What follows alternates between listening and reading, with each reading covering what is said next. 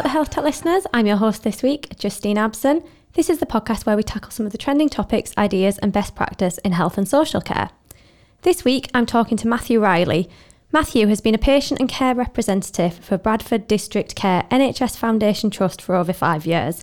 He has a range of experience as a patient and carer across physical and mental health services. Matthew is passionate about platforming patient and carer voices and ensuring services listen and learn from care experiences. He is also involved with Bradford's suicide awareness strategy and is a massive advocate of open, non judgmental communication and how it can help to save lives. Matthew, welcome to the podcast. Hi, Justine. Thank you for having me. You're welcome. We're really excited to talk to you today. Um, you've got so many interesting things that you get involved in. So, I think, firstly, as a care representative for Bradford District Care NHS Foundation Trust, what is it that you get involved in and how did you get into this volunteering work in the first place? Yeah, so I'll give you a little bit around like the two key roles what I do as part of a role. So I sit on the trust's um, mental health quality and operations committee and also the trust's quality and safety committee what oversees both sides of care trust, the mental health which is inpatient and community based and then community physical health and not 19 children's services across Bradford and it was Wakefield. So we have quite a large collection of services. Um, I started off within the mental health care group initially because that were the services I were using, and I tried feeding back my poor experience of care, and it wasn't really being listened to. I'd mm. speak to the occupational therapist, they'd document my concerns, but nothing ever happened, nothing changed. And then I spoke to my care coordinator in the community mental health team who said that the care trust were looking at boosting their engagement and wanted to be hear from patients at a much higher level and recommended that I got in touch with their engagement team.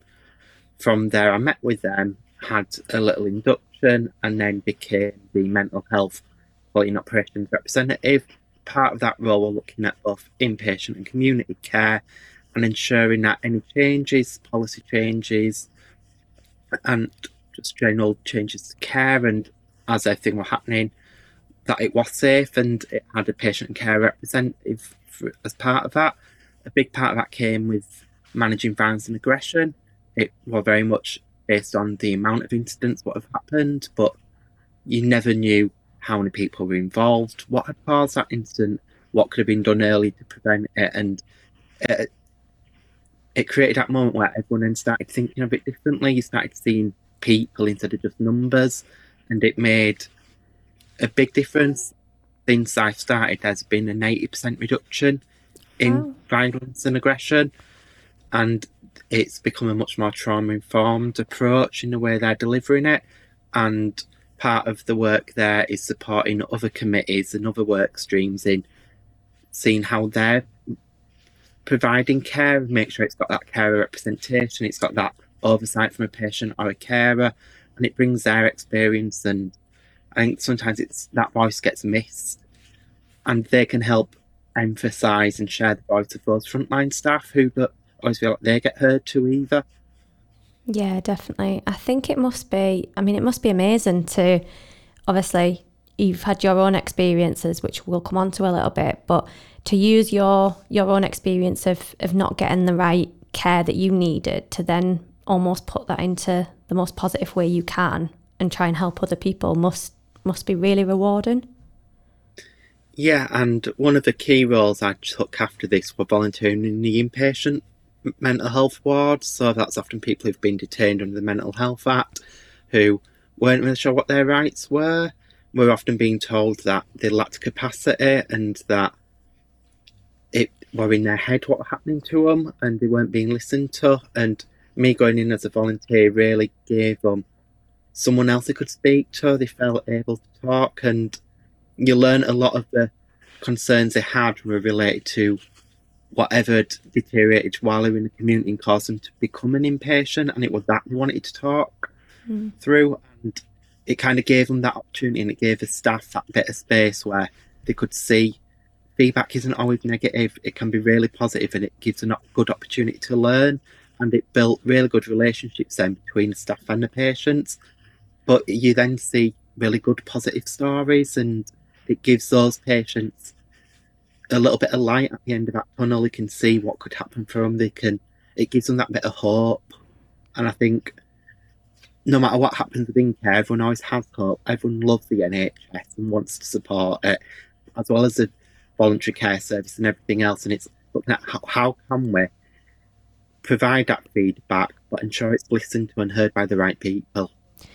Yeah, definitely. I mean, um, I'm going to sort of skip on to a, a, question that I was going to ask a bit later because I think it, it kind of fits that. You know, I think patient safety in general is becoming more and more important for NHS trusts and, and healthcare settings. And how do you think people, like organisations, can learn from the feedback and implement these learnings from, you know, people like yourself, patients, carers, their families, and, and kind of really utilise that to improve their services? I think the first thing is create that culture change and it needs to move away from learning from complaints or learning from serious incidents. Yes, there are always, unfortunately, they are always going to happen. People, there are going to be incidents that happen. But when I wanted to raise my concerns, I had to do it through formal complaint. That took two and a half years. It took, it meant lots of people then had the same issues because it wasn't being reviewed because it was just in a queue. Whereas a more proactive, just listening to the feedback, listening to all that informal feedback we'll see on social media through NHS choices, looking and theming and grouping that and what's just discussed between a clinician and a patient. A lot of people have suggestions on how it will make it that little bit better. And it's then looking at how you share that between different services within an organisation because many services don't talk to each other. And I think if we can get that working well within a trust and within a local area, you can then look at then expanding that further within their integrated care board, ICS, and then much wider across England as a whole. But it's much more, I think, being open, being willing to listen, and not becoming instantly defensive. It's looking at what is this person's experience because that experience is valid, and it's looking at what can we learn from that. So even if it doesn't improve for that person, it doesn't have the same impact for someone else. And I think it's also becoming more trauma aware and that trauma affects everyone differently and what what's traumatic to one person isn't to another. And it's how do you it's being able to have those difficult conversations and not being afraid to have them because they're not a difficult conversation the more you have them. They may be uncomfortable, but they're not difficult. Yeah, it's it's moving things away from feeling almost taboo, isn't it? To actually, this is completely normal as a conversation to have. Yeah, it's very much kind of like mental health has become over the last few years. It comes much more talk about in general. We need to have that open and transparency around any sort of healthcare and admitting when things might not be as well as we want to. There's lots of challenges faced in services, so they're not going to be able to provide the best care possible. And it's acknowledging we know there's challenges, but how can we make sure that they're safe and that patients are getting the best care possible?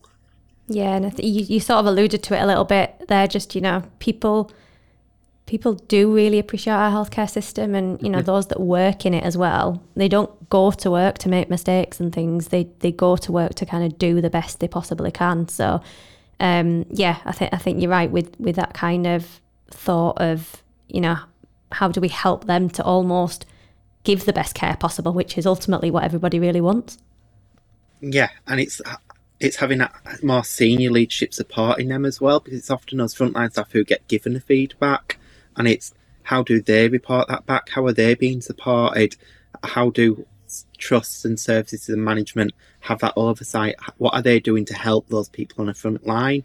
Because a lot of patients worry about that frontline member staff's well-being and they won't disclose they won't share stuff if they think it's going to be detrimental to them. So it's how to create a culture of supporting the staff because that by default supports those patients as well. Yeah absolutely. Um, so you were at the patient safety congress last year um, and you talked about mental health patient deterioration in acute physical health hospitals. Did this highlight the differences taken when it comes to patient safety in you know different locations different specialities and can you potentially share some of the outcomes of, of those discussions with our listeners?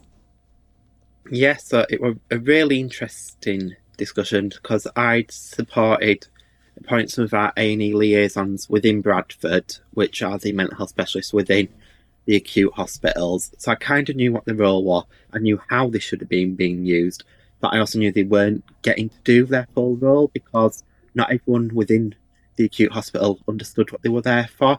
A lot of it saw it as crisis management, whereas it was much more preventing that deterioration within anyone, especially within people who've received a long term condition diagnosis.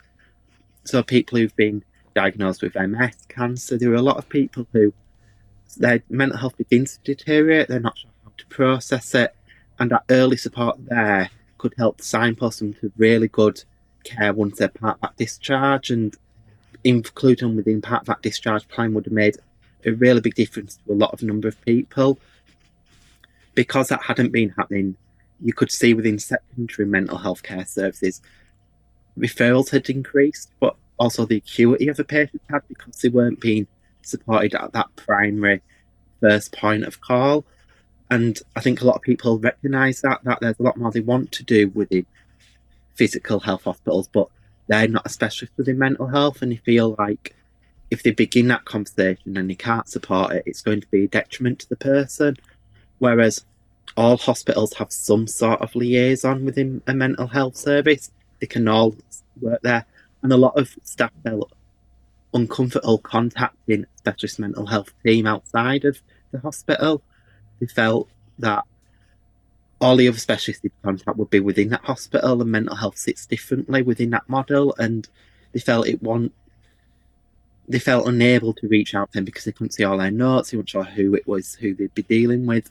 A lot of them only worked Monday to Friday, nine till five, and it was very much looking at how do we support these people, what sort of crisis and contingencies are in place, but also being able to signpost, but having that confidence that someone's going to pick that up, and you don't have to solve that person's problems. You just need to be there to hold their hand and support them and guide them to the more appropriate service. And a lot of a lot of the people who listened found that really helpful.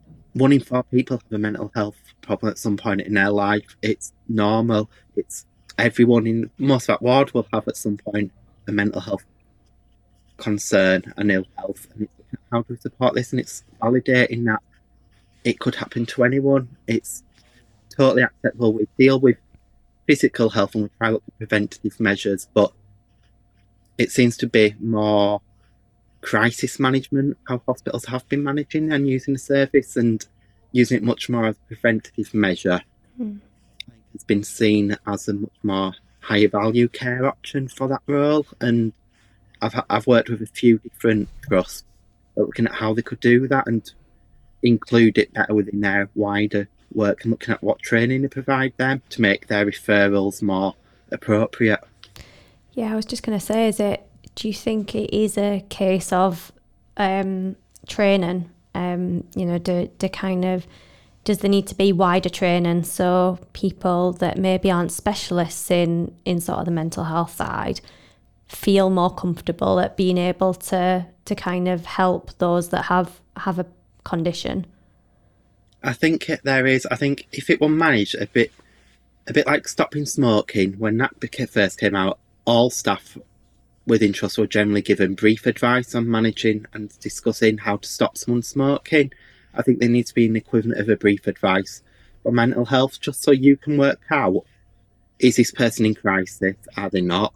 And then you can uh, then work out where's most appropriate signpost. It might be a voluntary care service, which can then pick that up after they've been discharged, but you've gave that person somewhere to go. A lot of the time, people don't know where to go they're stuck thinking about it by themselves. A lot of people who have these long term conditions then become isolated, and it drives those symptoms to be much more severe, and then it's a lot more difficult to treat.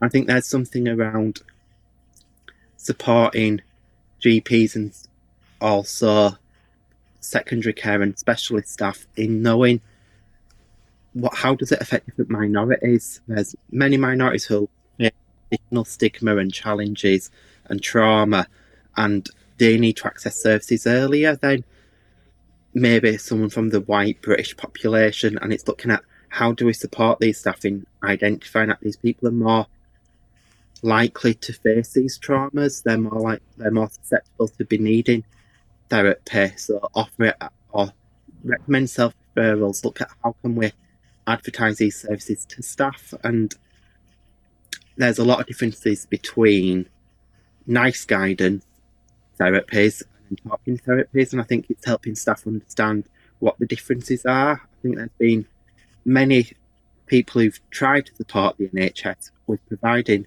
stuff such as talking therapies, but they're not tailored to a way to, to deal with a long term mental health condition or something what's more complex.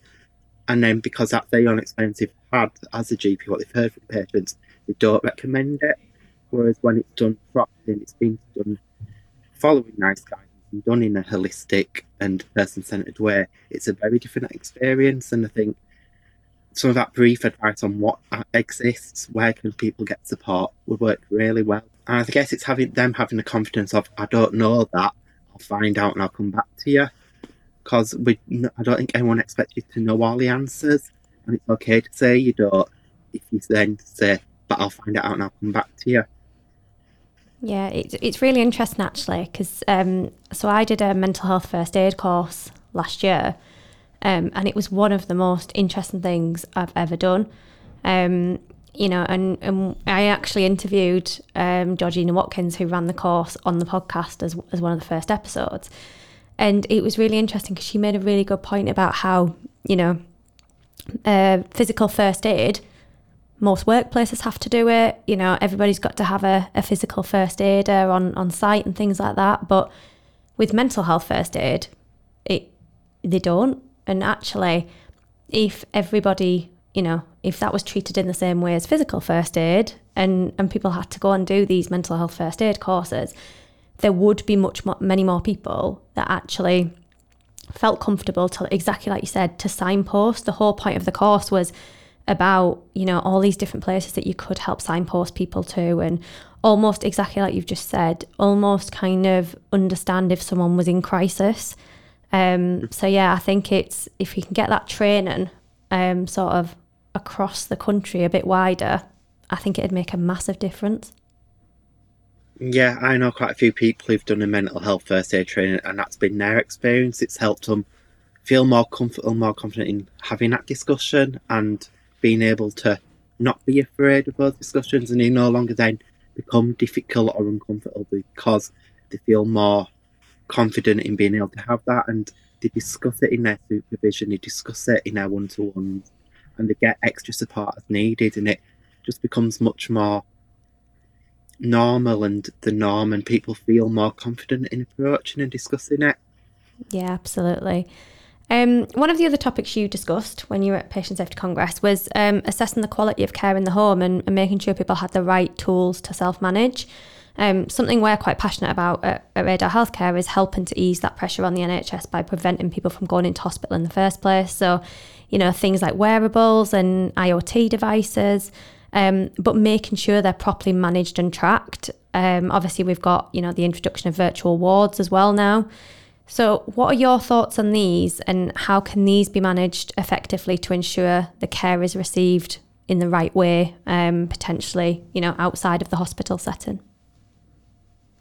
So in so the, when I had this talk at the conference, I was joined by another panel member who had just been discharged from onto a virtual ward, and it was really interesting watching their experience, and it gave a lot of positives around.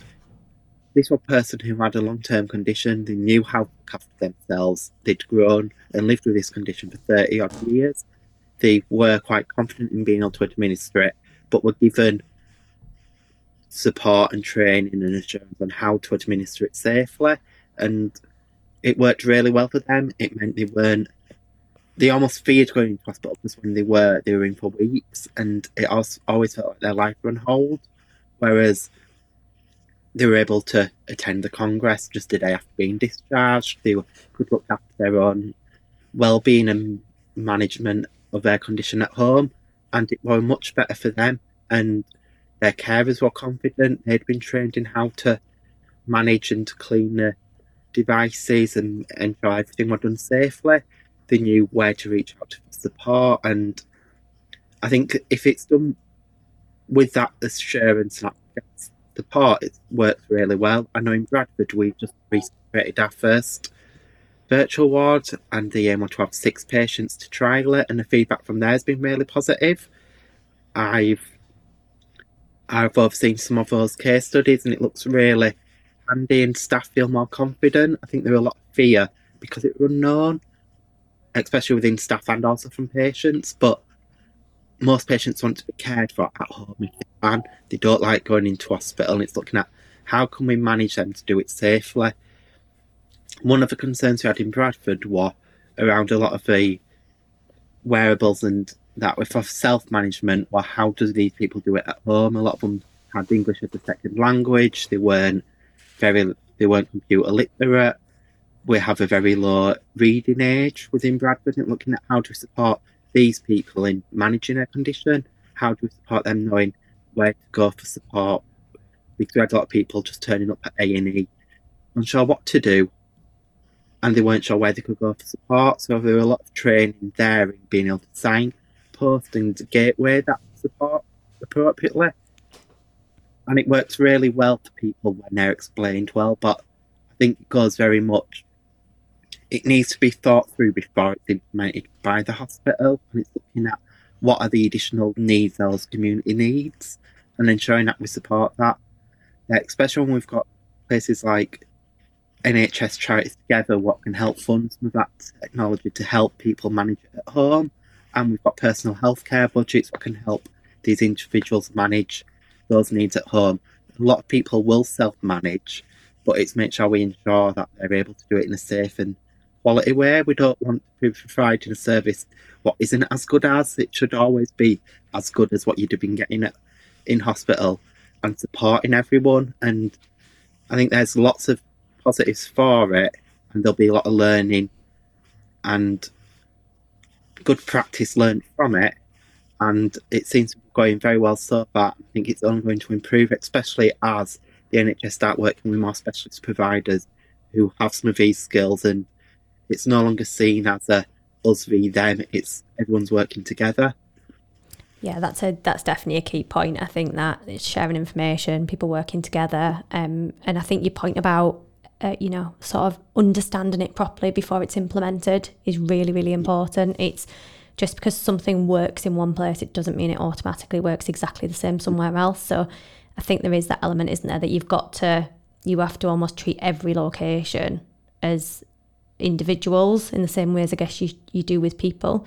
Um, we're going to touch a little bit on health inequalities in a little in a couple of questions, but yeah, I think it is that that point of just making sure that it is right for that particular area and that location, and and how are people taught how to use things properly as well to make sure it is it is going to be beneficial and not detrimental.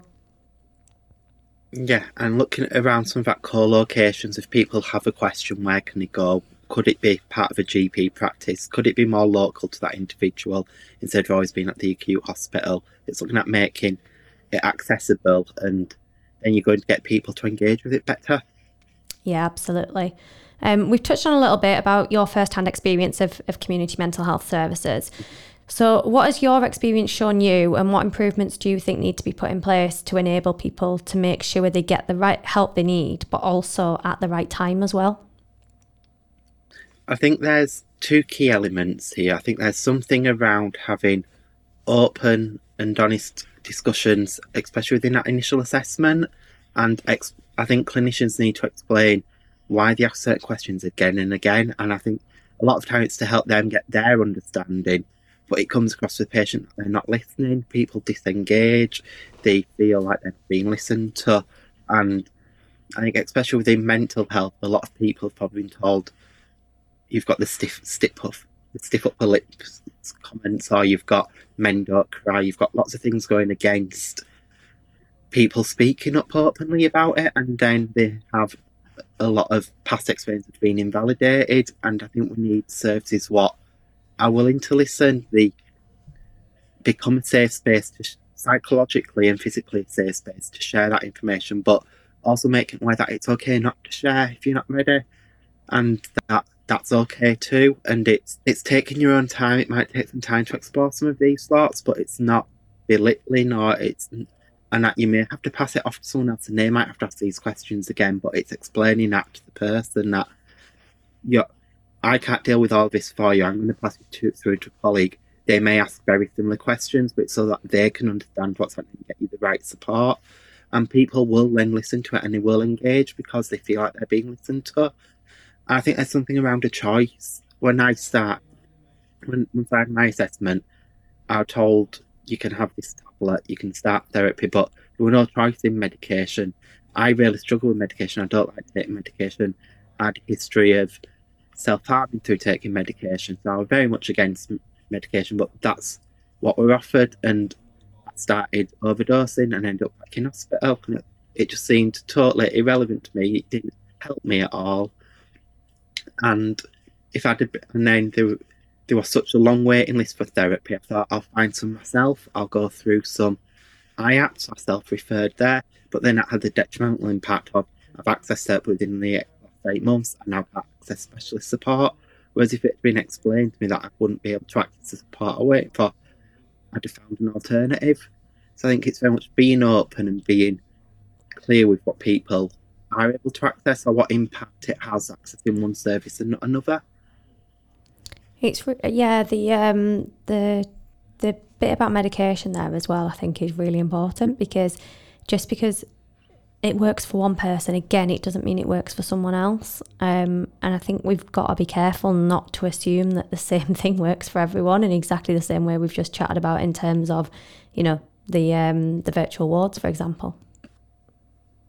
Yeah I think there's and a lot of sim- a, li- a lot of symptoms are similar between different conditions, and a lot of people have a lot of different concerns, and there's many different side effects to tablets, and it's what's important to them. What are the symptoms they're wanting to manage? What's the best treatment for them? And one of the research projects I'm supporting at the moment is looking at pharmacogenetics, which is a test where they can see which antipsychotics work better for an individual, and it looks at what genetically how how does that medication affect for them, and it kind of rates something like traffic light system. So red would be ones to avoid, amber ones where they would work, but you're likely to have multiple side effects, and then green and medications that work quite well. And something like that would help inform that choice, give that person what's likely to work for them, and it gives you that understanding then in future if, it, if that medication began to fail, what alternatives could work for that person. And I think it's very much looking at even if we can't do it all now, what is the future? What could it be like? And how can we start progressing towards that? Yeah, and that could be life changing for people as well, couldn't it? Yeah, it's it's opens the door to lots of different ways of treatment, and especially when you're looking at long term management of conditions. If you've got someone who will engage and is managing it better, it reduces the cost quite significantly. I were being prescribed antipsychotics, which were very expensive and I really struggled to take. If they'd have offered me as an injection, I'd have been much more compliant and it'd have been more cost effective. But you couldn't get that discussion. No one wanted to have that open discussion. It was very much, this is the easiest way to do it, so this is what we're offering you. It wasn't around what works best for that patient, it's what more convenient for the service. But it's very much if you have something what works well for the patient and then more engaging, it reduces need and reliance on other parts of that service. I mean, there's there's clearly from everything we're chatting about, you know, the the communication side is is so important. Um, and I know there's a lot more openness now around people talking about how they're feeling, and it's you know it's obviously such a positive you know step forward. But there still feels like there's so much more to be done when it comes to that understanding, access and help, accessing the right help. Um, what advice would you offer to someone who was struggling to get the help they need in terms of you know reaching out and and kind of what would be your sort of your first steps to it?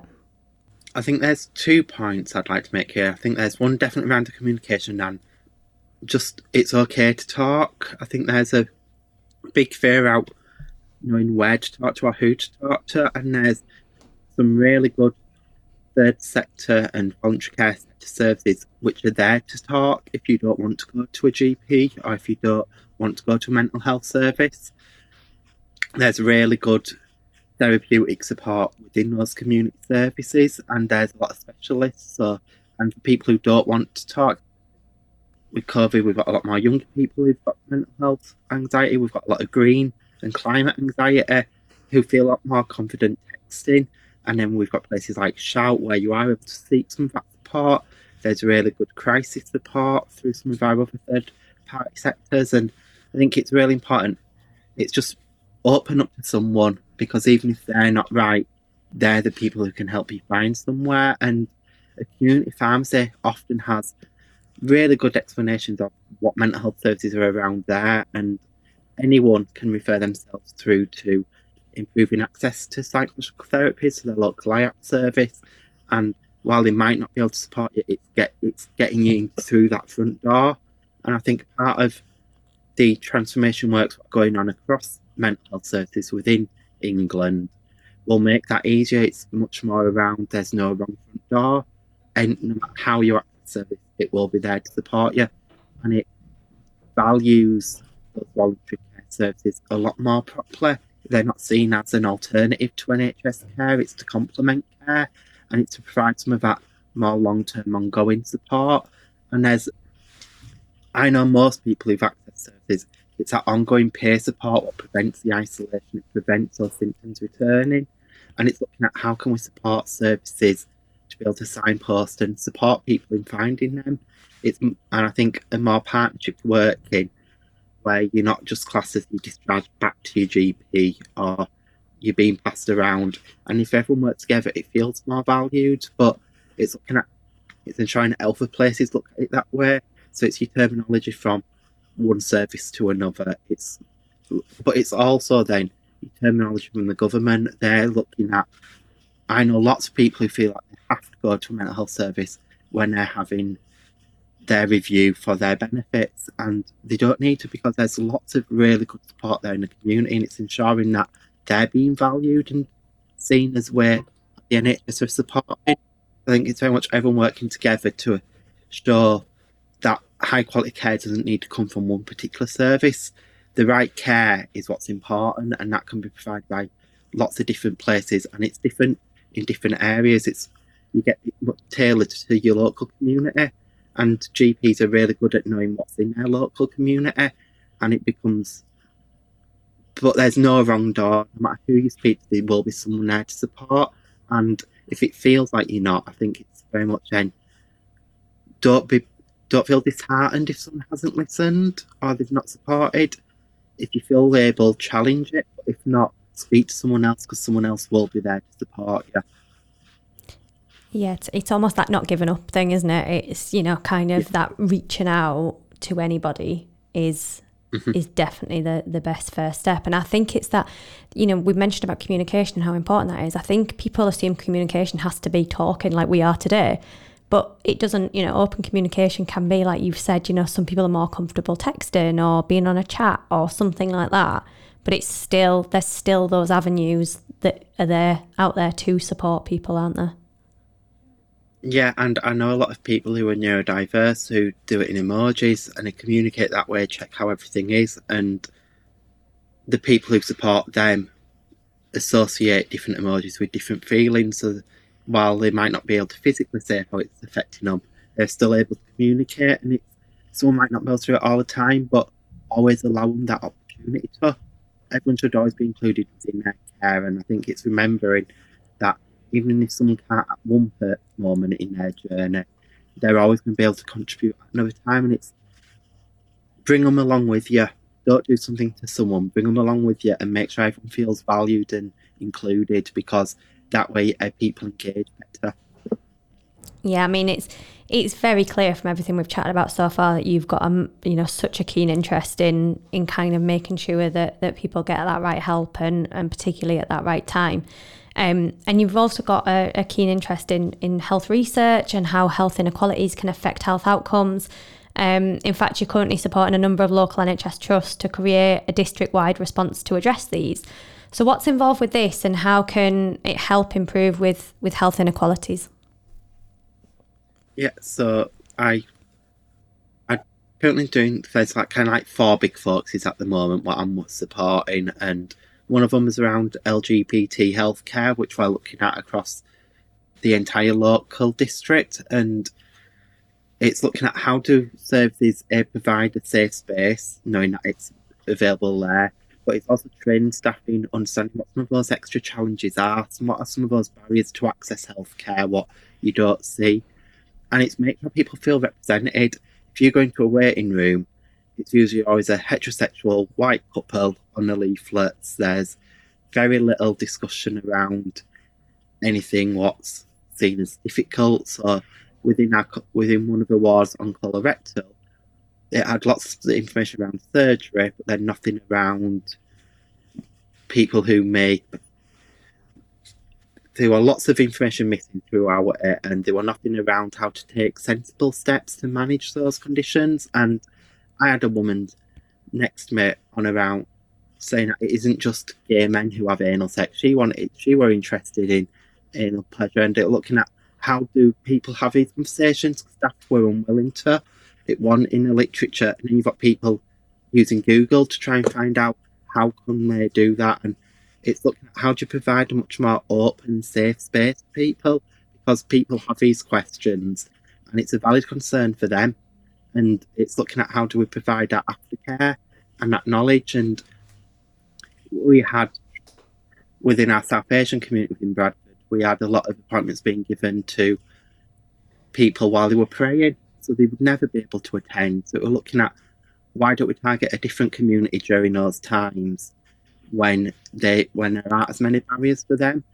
There's a lot of barriers to accessing healthcare within some of these communities to start with. We don't need to be adding on more, and I think that's where some of the research projects have worked really well. And a lot of the time, you've got a PhD student who's been supported by someone from the trusts, but then also by the universities, but they may not have experience of those wards or those conditions.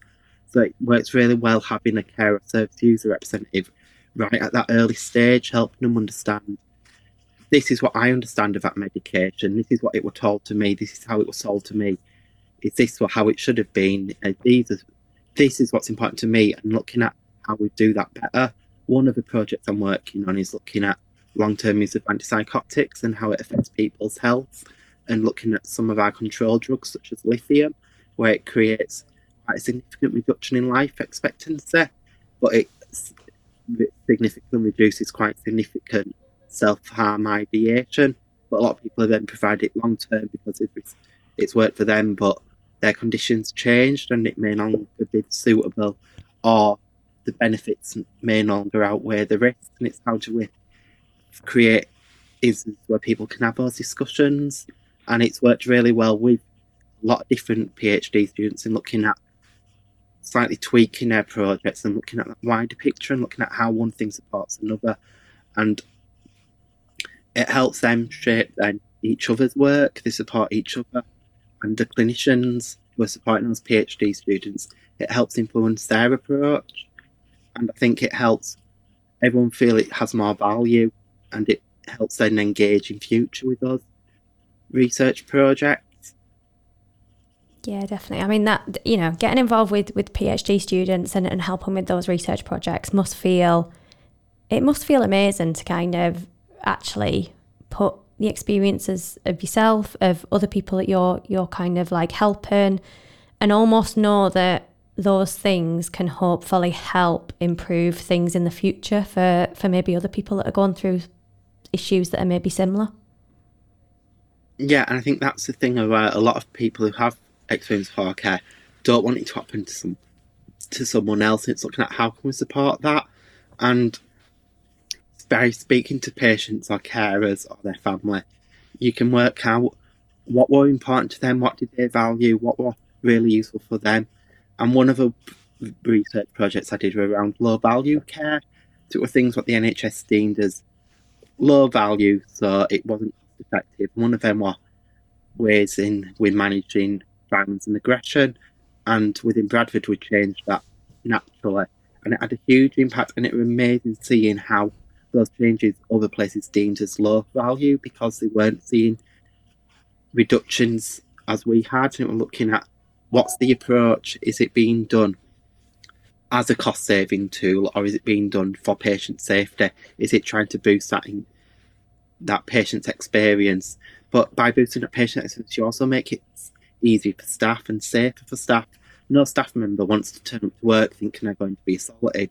If we can reduce and manage that aggression and, and start talking earlier, de-escalate more appropriately, it improves a better experience for both staff and patients, and that provides then that quality care what we needed. And it's worked really positively when you look at it that way. I think it's supporting people higher up within trust and boards being able to do that and look at that bigger picture. And I think that's one thing Bradford's done quite well by having patient and care representatives. It brings that voice straight to that board. You're included as part of the board and seen as an equal. I think it's been able to support the NHS as a whole in accessing those voices. Yeah, I mean, you know, you've I think having that that like you said, that that patient voice, that person that has actually experienced it firsthand is it's invaluable basically. It's, you know, unless you have experienced it firsthand, then you sort of guessing, I guess. Um, and you know, when when someone doesn't get the care they need, you know, we know it can lead to trauma, near misses, complaints, serious incidents. Um, you know, I think you've kind of touched on a lot there of, of where healthcare settings can improve processes um, to making sure people can access what they need. Um, is there anything else that you think we can do to remove those barriers for for health inequalities around these these issues? I think there's a big part around working out what those barriers are, but it's working out within the micro communities. I think a lot of problems is people, especially when you look at a trust level, they could be quite a broad area. You have very different communities across that area. And I think local authorities work really well there. They have really good health profiles of their local communities, and it's looking at how do we tailor our support to those micro communities instead of trying to look at how do we create a service what fits everyone. How do we tailor our service so it fits instead of trying to get people to fit into that? And it's looking at people more than just one characteristic. A lot of the time, people say, "Oh, well, we're not having people coming from a BAME background," but they're ignoring all those other challenges and those other things that make up that person. And it's that intersectionality what has a big impact. And it's looking at how do we address that and how are, asking people how would you like to access care, especially now we've got much more options. Within Bradford, 60% of their therapies become virtual, whereas pre-COVID it were all face to face, and there's been a much higher engagement. People are turning up. The wait times aren't as long, and people are having better health outcomes from it. And it's looking at what can we do to keep changing, what can we do to keep adapting, and it's different parts of the NHS supporting each other. I think from a patient perspective, it's seen as one company, it's one thing. Whereas when, when you delve into it local and you've got lots of different organisations, lots of different services working together, it's how do they share each other's voice to help each other ensure that everyone knows what's happening, ensure that everyone's got enough resources to manage what they need to, and work together and being open and having that we're not doing so well, we could do with some help from you and supporting each other.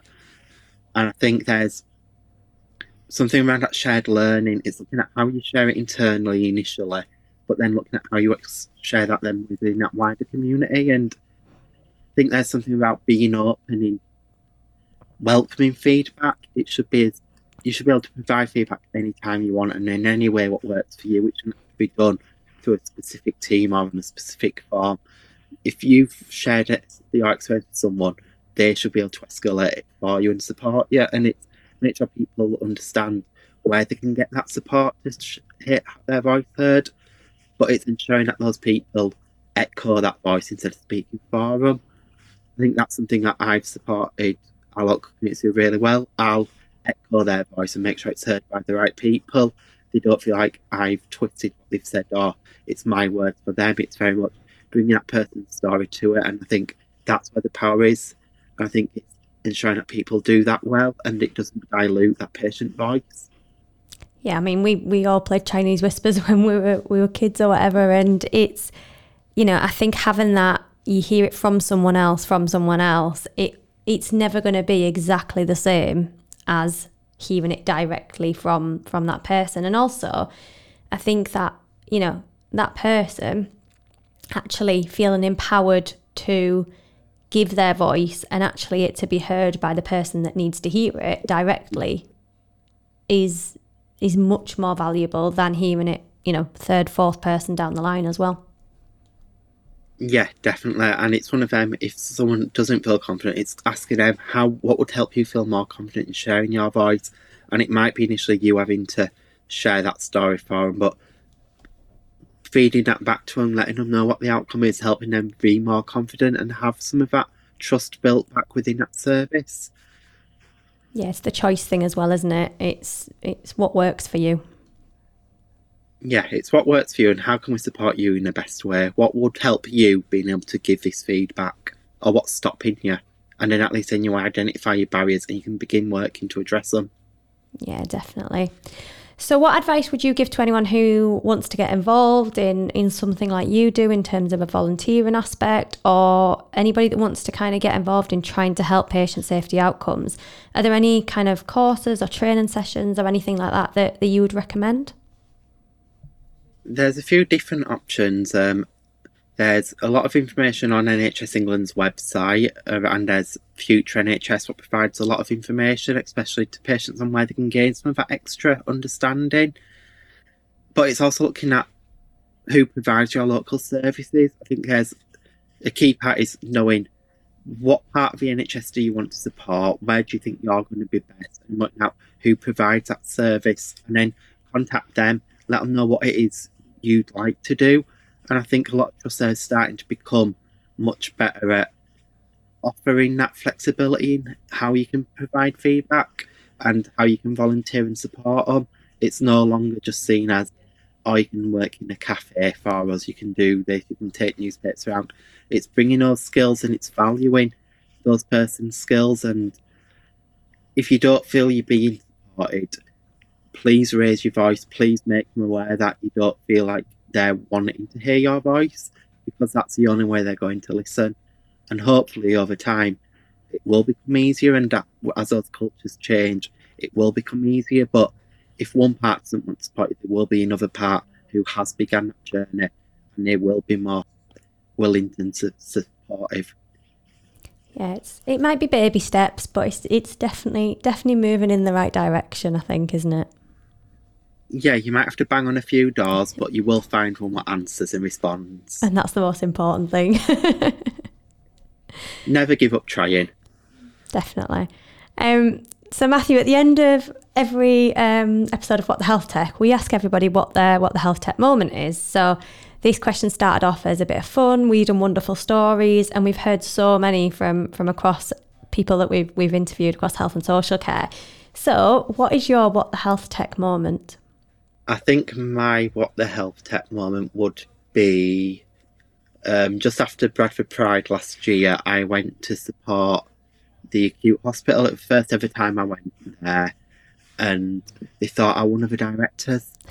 So everyone being really friendly to me. Well, just as they were beginning to relax all their COVID restrictions, I'd walked in. I knew their CEO, so I sat with her and then everyone else had no idea who I was. They thought I was one of their new governors, and everyone's like, "Oh, do you need this? Do you need that?"